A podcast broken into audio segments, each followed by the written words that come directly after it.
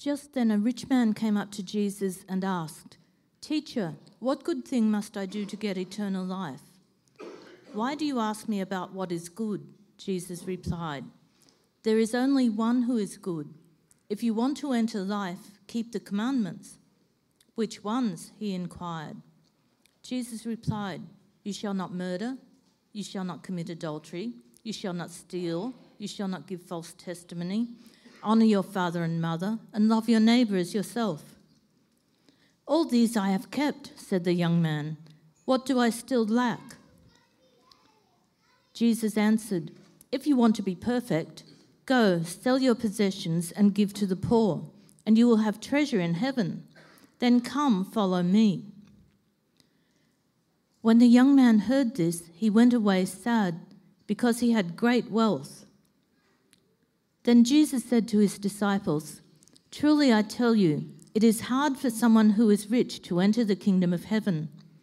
Again, I tell you, it is easier for a camel to go through the eye of a needle than for someone who is rich to enter the kingdom of God. When the disciples heard this, they were greatly astonished and asked, Who then can be saved? Jesus looked at them and said, With man this is impossible, but with God all things are possible. Peter answered him, We have left everything to follow you. What then will there be for us? Jesus said to them, Truly I tell you, at the renewal of all things, when the Son of Man sits on his glorious throne, you who have followed me will also sit on twelve thrones, judging the twelve tribes of Israel and everyone who has left houses or brothers or sisters or fathers or mother or wife or children or fields for my sake will receive a hundred times as much and will inherit eternal life. But many who are first will be last, and many who are last will be first.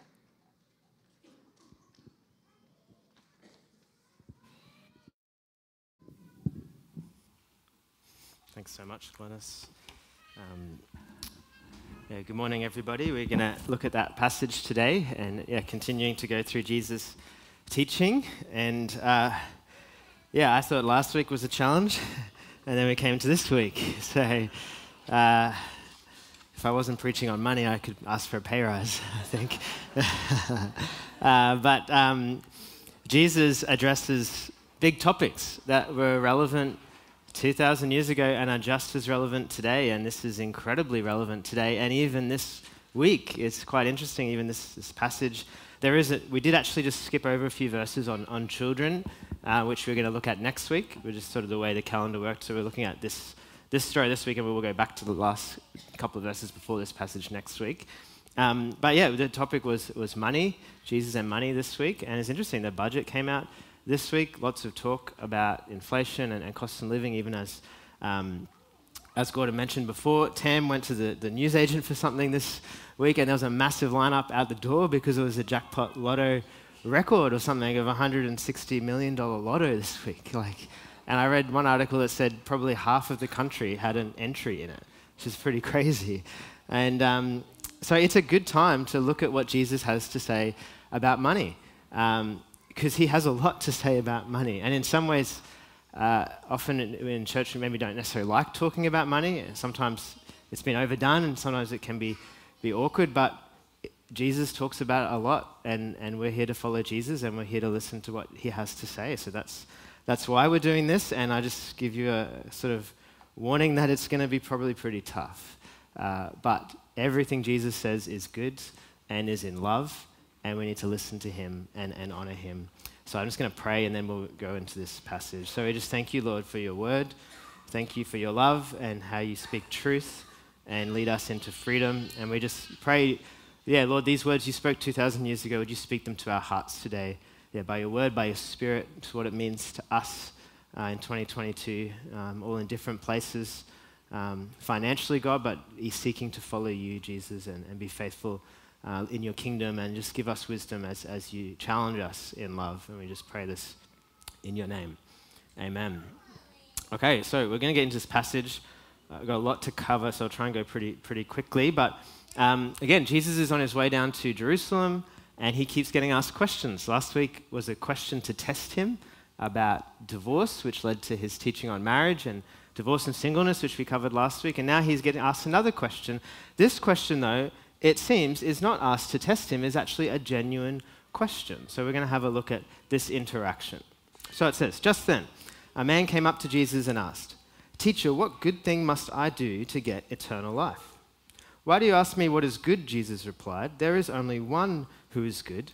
If you want to enter life, keep the commandments. Which ones? He required. Jesus replied, You shall not murder, you shall not commit adultery, you shall not steal, you shall not give false testimony, honor your mother and father, and love your neighbor as yourself. All these I have kept, the young man said. What do I still lack?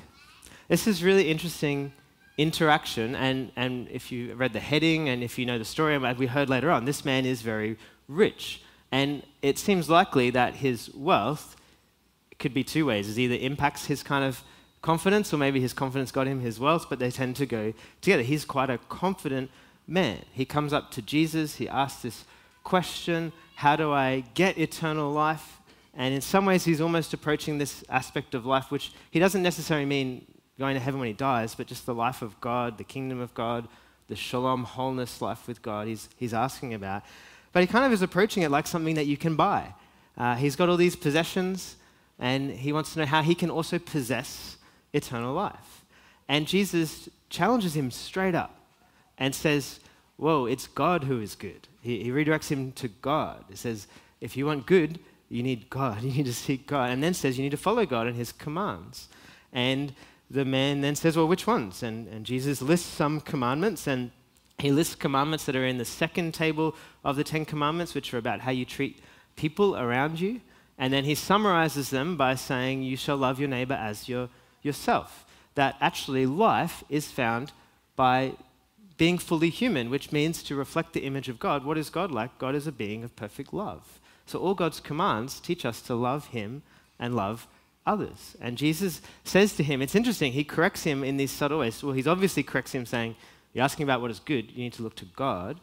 And then the man says he wants to possess eternal life, but Jesus talks about entering eternal life.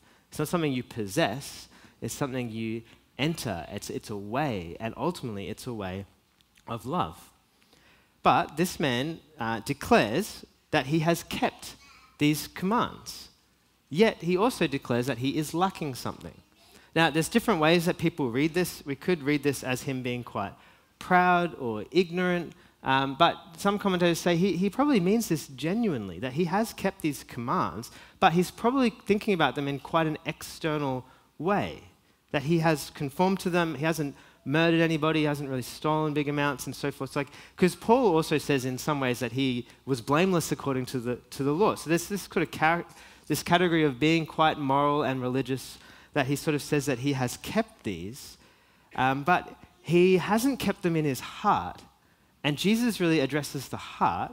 And, and then we'll later, we, we know Jesus will address things like hate as murder in the, in the, in the um, Sermon on the Mount, and, and covetousness is in the Ten Commandments. Interesting, Jesus doesn't mention that, but then he will address that. This man is kind of talking quite externally, yet he knows something's missing.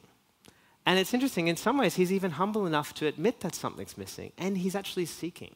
So I don't think we should necessarily see him as someone who's just trying, although he is trying to justify himself in a sense, he's also someone who's genuinely searching. Uh, someone who's rich, someone who's moral, someone who's religious, someone who seems to be quite good and probably looked up to in the culture who's seeking God is effectively who this person is. And Jesus engages with him, but then Jesus gives him really the kicker in verse 21. Jesus answered, If you want to be perfect, go, sell your possessions, give to the poor, and you will have treasure in heaven. Then come and follow me. Again, this is a pretty extreme thing Jesus says. In Mark's version of this, it actually says before Jesus said this that Jesus looked at the man and loved him. This is not Jesus trying to push the man aside or like reject him. This is Jesus loving this man. The loving thing to say to this man is, You should sell everything, give it away, and follow me. Which is just, even just that. The fact that Jesus can say that confidently is amazing, right?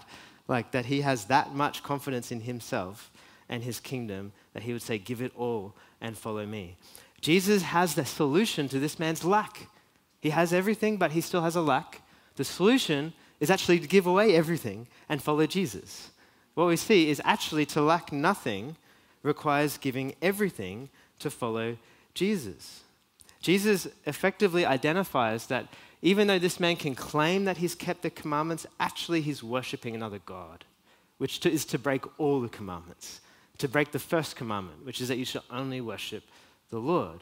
And Jesus knows that this man actually worships money. He worships his possessions. And we'll see that even in the way that he responds soon. So Jesus is confronting this man in love to free him from idolatry, to free him from this cycle of constant lack. Even though he gets more and more, he will always lack because life is not found in possessions, but in God, in Jesus. So he, Jesus says, sell everything. He actually says, you will have treasure in heaven. So Jesus is not talking about loss, he's talking about gain. And then he says, follow me. That's the way to be perfect. And this links back to when Jesus talks in the Sermon on the Mount, about becoming perfect as the Father in heaven is perfect. God is perfect in that he shows generous love. Life is ultimately to follow Jesus and grow more and more to be a person who reflects the Father's love into the world. This is the invitation that Jesus gives him. And it's clear um, from other passages in Scripture that this, this specific command to this man does not apply to, to everybody. You cannot say to everybody, that you have to sell everything to, to follow Jesus. Because we see in the Gospels later, some people still have possessions, some people are still rich, um, uh, and they're followers of Jesus. They haven't had to sell everything. So that we can't use that, that passage to suggest that, but what we can do is say that this, this teaching means that we must submit everything that we own to Jesus. He must be first. If he's not, then it's an idol, and it actually is, is going to draw us away from him, as we'll see. So it's easy to sometimes dismiss this passage, right, and say, well, okay, Jesus told that man he needs to sell everything, but, but obviously that's not for everybody. But this passage is to us, and and it needs to challenge us. And I think even as we look at it, one question that we need to ask ourselves is what would you do if Jesus told you to sell everything, to give it away, and to follow him? if he said that to you? He said because he said that to this man, right? And he was serious.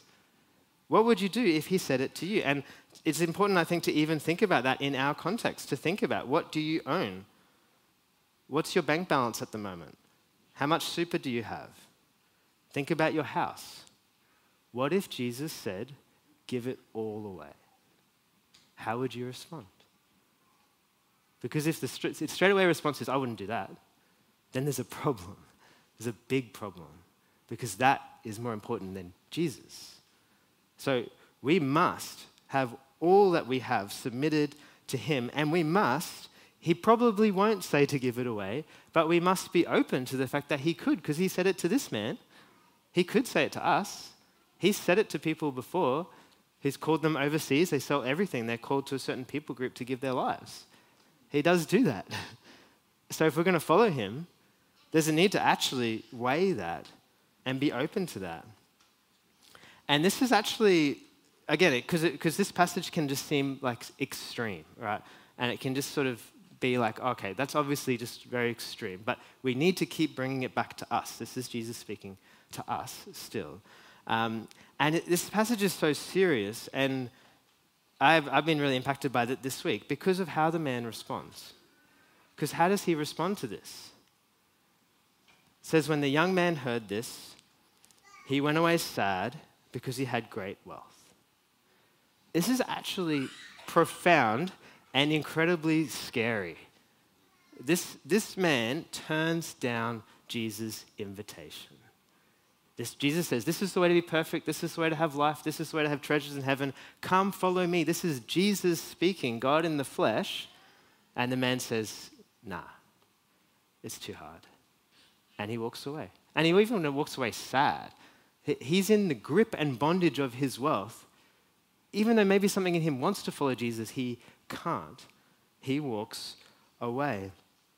And again, it's easy for us to think, well, that passage says this man had great wealth. We don't have great wealth. But actually, the, the Greek doesn't say great wealth, it just says many possessions. He had many possessions. And majority of people living in the West, right, in a consumer culture, have many possessions. We have many possessions. And compared to this man, we are probably way richer than him in terms of standard of living. Right? Even if you don't, if, even if you're sort of at the bottom of the standard of living in Australia, you're probably way richer than this man. And even if you're at the bottom of the standard of living in Australia, you're still among the richest in the world compared to the majority of the world. So when we read this passage, we have to recognize we are the rich man. We are wealthy. If we have more than we need for today, we have actually, biblically speaking, riches. We have a lot. And riches blocked this man from the kingdom. It's, it's so intense. So Jesus then starts to commentate on this, right? He's had this interaction, he offers this man this offer, the man walks away, and Jesus starts to teach on it. And again, he's quite serious. says this Then Jesus said to his disciples, Truly I tell you, so again, it's an emphatic statement he's making. It is hard for someone who is rich to enter the kingdom of heaven.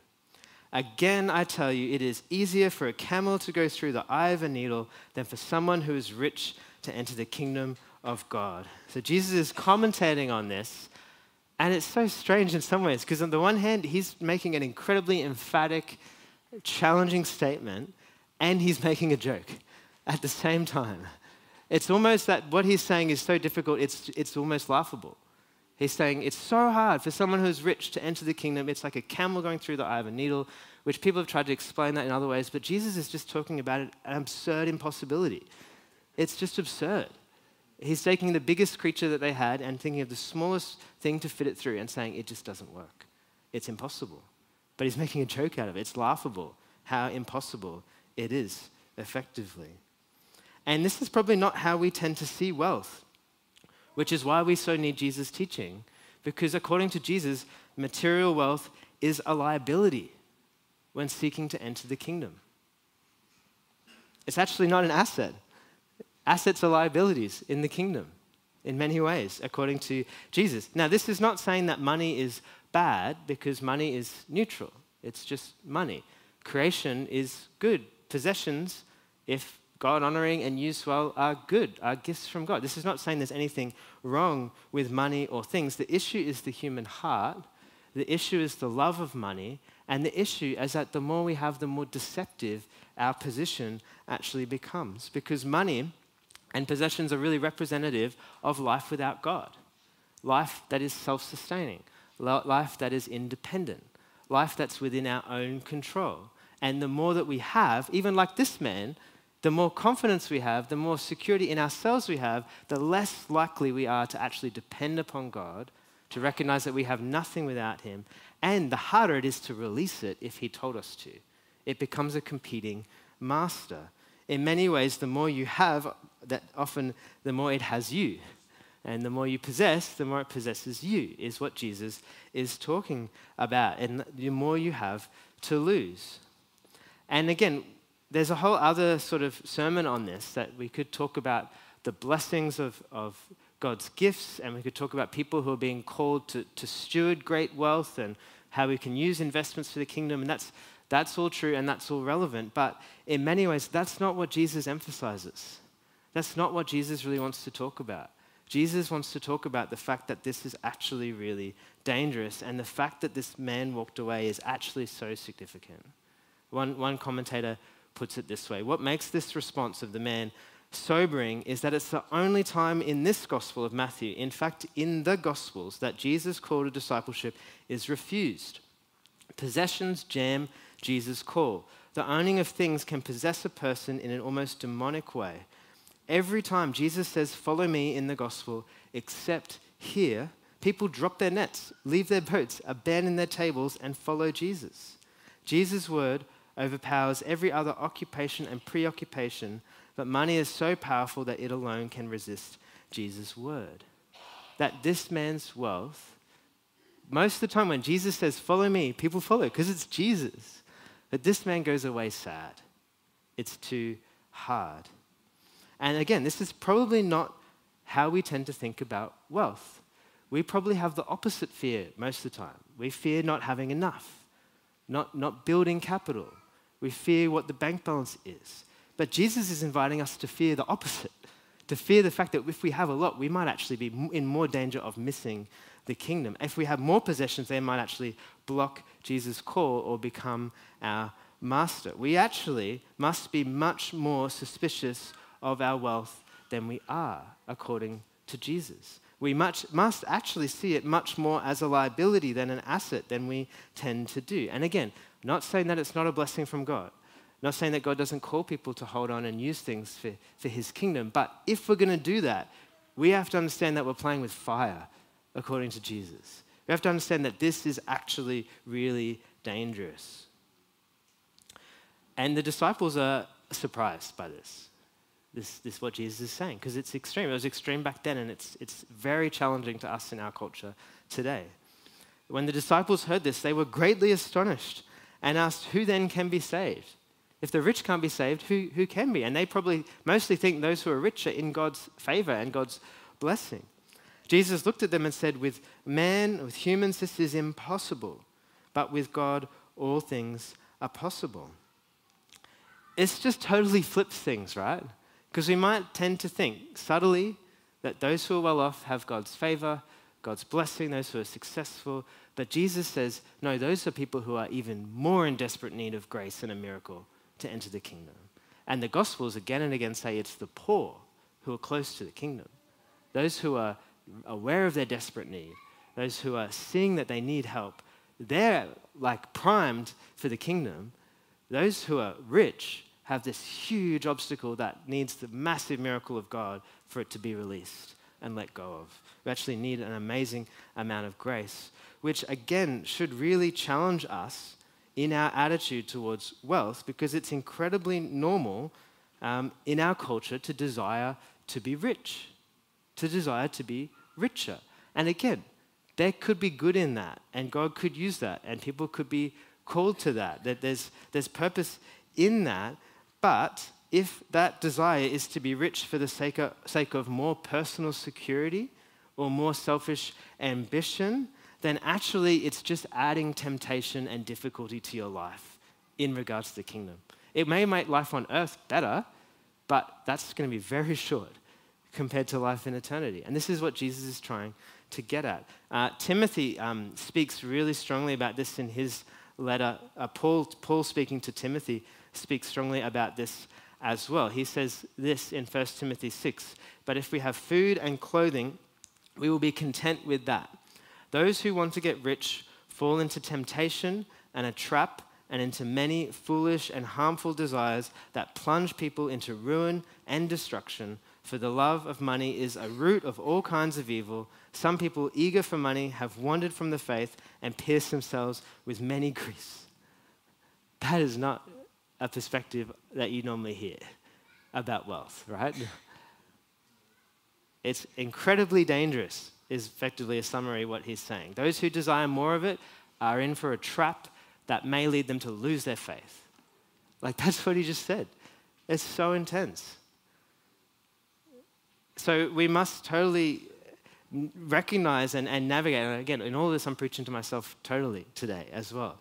That, that, that this uh, we, we need God's grace to renew our minds in this issue and to re- release our grip from things that maybe we have started to grip onto. And Paul effectively gives some counsel as to how to do that in, in 1 Timothy a bit later on. And it's interesting because he's speaking to people who are rich, and it's not that these people have had to give away everything. They, there is an allowance for people to be rich and a Christian. That's biblically, if you look at the whole New Testament, that happens, but there's these strong words to them, often quite negative. But this is an encouragement, a challenge and an encouragement to command those who are rich in this present world not to be arrogant, nor to put their hope in wealth, which is so uncertain, but to put their hope in God, who richly provides us with everything for our enjoyment. Command them to do good, to be rich in good deeds, and to be generous and willing to share. So there's provision. These people are rich, they're in Timothy's church, but Paul says they must be generous and they must not trust their wealth. And we know because if they do, they're going on this other path of the love of money, which is dangerous. So, this is just a, a short summary, kind of, uh, uh, before we get into the last bit of the passage. That the problem according to Jesus and the New Testament writers, is that riches can cause us to become arrogant, self centered, and self sufficient. Now, that may be subtle, it may not be obvious, but, but that's the general push. It leads us to more independence from God rather than dependence. They can cause us then to place our hope for the future in our financial position. We start to think about the future based on how much we have or how much we can gain, and depending on what that is, means how confident we feel. But then ultimately, that will lead us to be anxious because it's always going to be uncertain. Right? The market could crash, someone could steal, there could be a data breach, the whole economy could collapse. Like all sorts of things could happen. So no matter how much wealth someone has, they aren't actually going to be free of anxiety. If anything, the more that there is, the more there is to lose, the more anxiety is probably how it works. And then it's a vicious cycle because then the response is to seek to increase the financial position further to seek more security. And you see the trap. You have some, you're worried about losing it, so you get more. Then you'll have worried more about losing it, so you get more, so you get more. And there's always a need for more. This is the trap. And, and in that previous passage, is that could happen so much that someone just can't even hear Jesus' call anymore because they're so off track. That's the danger. The solution uh, that Jesus gives and that, that we see in this letter to Timothy, as well as a summary, one way to fight this trap is to consistently place our hope in God. And, like, in some ways, if there's financial difficulty coming, maybe there's a blessing in that.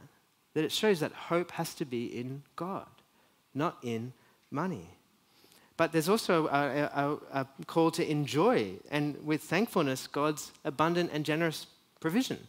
That actually all we have is a provision of God. And actually, if we're thinking about having our basic needs met of food, water, shelter, clothing, like we have an abundance. And it's a gift from God that can be enjoyed with thankfulness. Uh, the rich are commanded to focus on doing good, on seeking first the kingdom, and ultimately to practice generosity and sacrificial giving. If there, someone has wealth, there's a command from Paul, and implicit in this rich young ruler with Jesus, to be generous, to be giving it away, to be sharing it. That's really the only way to justify having it if it's being shared and given and sacrificed so that we are still in a place of dependence on God, recognizing it's not ours. And I think with this problem and solution, there's really no neutral ground. You're either going in one way or the other. You're either moving more towards the problem and, and giving less, seeking more, or you're fighting against it through generous giving, through looking to God, through trusting Him, through submitting everything to Him. And if He's calling to hold on to things and use it for a purpose, to continually keep that surrendered to Him and open to Him. To not to have wealth and not be submitting it to God, to not be giving generously, effectively will have serious spiritual consequences and is actually really, really dangerous. And um, many followers of Jesus have been called to literally give it to, to, to give it away, to, to surrender it for a call, for a ministry, for something else, to, to quit a job that was well paying, to sacrifice in some ways for, for God's kingdom. So the disciples ask about this because they're putting themselves in this, this category. Uh, verse 27, they say, Peter answered him, We have left everything to follow you. What there will then there be for us?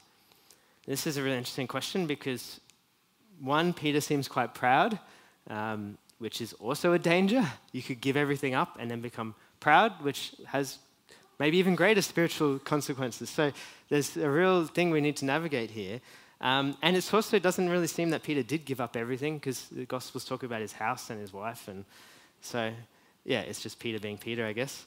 But, um, but Jesus answers him graciously and actually takes his question seriously. Jesus, he's effectively saying, Well, what is there for those who do give up to follow you, Jesus? What, what will there be? And Jesus answers pretty amazing way. He says, Jesus said to them, Truly I tell you, this is again emphatic I'm telling you this. At the renewal of all things, when the Son of Man sits on his glorious throne, you who have followed me will also sit on 12 tr- thrones, judging the 12 tribes of Israel. And everyone who has left houses or brothers or sisters, or father or mother or wife or children, or fields for my sake, will receive a hundred times as much and will inherit eternal life. But many who are first will be last, and many who are last will be first. Jesus wants our attention not to be on what we might have to give up to follow him, but what we will gain as a result. Because he talks about amazing gains. And in Matthew, he's talking about like delayed gains, like he's talking about the renewed creation when he returns, when he sits on his throne. Uh, in Mark's version of this, he's actually talking, he talks about immediate gains that, that we profit in this life. But, but Matthew wants to focus on the end, and that he's effectively talking about rewards and compensation. That those who have had to sacrifice will be greatly rewarded and compensated. And he says a hundred times the, the gain of the investment or the sacrifice will be multiplied a hundred times. That is a 10,000% increase if we're talking about interest rates, right? Like on the initial investment, 10,000%. And it's similar to what Jesus said already to this man. It's easy to look at Jesus' call to this man negatively, that this, Jesus was telling this man to give up stuff. But Jesus was telling this man how to gain. He said, Give it up and you'll get treasure in heaven. Come follow me. This man was being offered eternal treasure and Jesus himself versus however much wealth he had. Like, it was a massive gain. Can I chat, chat to you after? Yeah, thanks. It, it, was a massive gain that he was offering to him. And um, this is effectively what we see in this passage that in the end, there will be no losses, only gains for those who leave things to follow Jesus. Because it's easy to be tempted to be discouraged by this teaching that Jesus gives. It's easy to focus, okay, Jesus is confronting us on our riches and wants us to, to give them up. Maybe all of them, at least some of them. That could be seen as a loss. But, but Jesus doesn't want us to see it as a loss, He wants us to see it as a gain. When He talks about investing, He says, don't invest on earth, invest in heaven. That is where it won't be lost. There's no risk of being stolen or, or broken or going rotten. Invest in heaven. We, we must not listen to this, this call to, to follow him and to give up as, as a negative, but as a positive. It's incredibly positive. And again, the, the emphasis, though, is on the new creation in Matthew, but Mark talks about it happening in this life, which could also be referring to the church community and fellowship that people, in a sense, gain family, gain houses together. Could be about spiritual and even material blessings that could happen as well. But Jesus is not speaking uh, negatively. He's speaking negatively about treasure and hope in this life that will definitely be lost. He's talking about positively about the treasure that will never fade, that will last forever. So, as we respond today, effectively, there's, there's two, two real things that we have to hear in Jesus' teaching on, on wealth. We really have to hear that he gives really strong warning. Again, this is not the only place, there's other places as well. Wealth, warning that wealth and riches can block our ability to follow him, actually make it harder to depend and access and live in the kingdom, can actually take so much of a grip on our hearts that we might even walk away from the faith. That, that, that we don't tend to see wealth like that. We just tend to see it as a good thing. I'm not saying it's not a good thing, but that it's a very dangerous thing in, in the kingdom paradigm of Jesus, which we can see is totally different to a Western economic paradigm of, of life. Jesus is really challenging us here. And again, we, yeah, so we need, to, we need to listen to this warning and, and recognize the warning, especially, especially if someone is called to hold on to riches, they must at least be aware that it's dangerous. And there's need to be really aware of the need for God's grace in that. But again, we must also hear the invitation of this passage that Jesus is offering us life, He's offering us freedom. He's offering this man the way to not lack, the way to not be anxious. Jesus says we don't have to be anxious about our stuff, God will provide what we need. He's offering that. He's offering investments that produce a hundred times. He's offering to follow us and have treasure in heaven and to live a life of love for God and love for neighbor. This is the invitation. It's actually incredibly positive, even though countercultural. So, as we respond today, I think there's two things that we must do. Um, we must pray. And if you haven't, if you're a follower of Jesus and, and you have never told him that all that you have is his, you need to do that. And you need to listen to him because he may say to give it away. Because he probably won't, but he did to this man. And if it's blocking your ability to follow him, then it should be given away. And that seems crazy, but that just seems to be in line with what he is saying. So we must at least ask him, What do you want me to do with this, Lord? I have this, it comes from you. We need to ask him how to use it. It must be submitted and in our hearts because he may ask us to give it or it may be gone for some reason. And, and if that will impact our ability to follow him, then we need to address that now in, in prayer. And we need to, we just need to pray a whole lot more about our money, about our spending, about our investments, about our wealth. We need to pray about it a lot more and what God wants to, us to do. And we need to pray for grace to be not be entrapped by it, to not be tempted by it, to not be drawn away by it. We, we need to pray for that. And we also need to give. Because our discipleship to Jesus must affect our finances literally and practically. It cannot be that we just say, Yes, God, it's yours, and I'll do what you want with it, but then not give any of it. It, must literally be given. And this message is not about giving to the church, that there's, there's important reasons for that too, but that's not what Jesus is talking about. Jesus here is talking about giving to the poor, right? So, in response to Jesus' call today, literally give to the poor. Take money and give it away. And then we need to continue to seek to grow in giving sacrificially and consistently. Because again, our culture pulls us the opposite way accumulate, consume, protect. The way the kingdom is opposite divest, give, surrender, and gain treasure in heaven. Um, there's a whole lot that could be said about that. Giving 10% of income is a good benchmark that Christians have used. It's not a rule, it's not something you have to do. And for a lot of people, that is way too little. 10% just wouldn't actually hurt at all. And it needs, Jesus may be saying it should be much more to be sacrificial. But this needs action.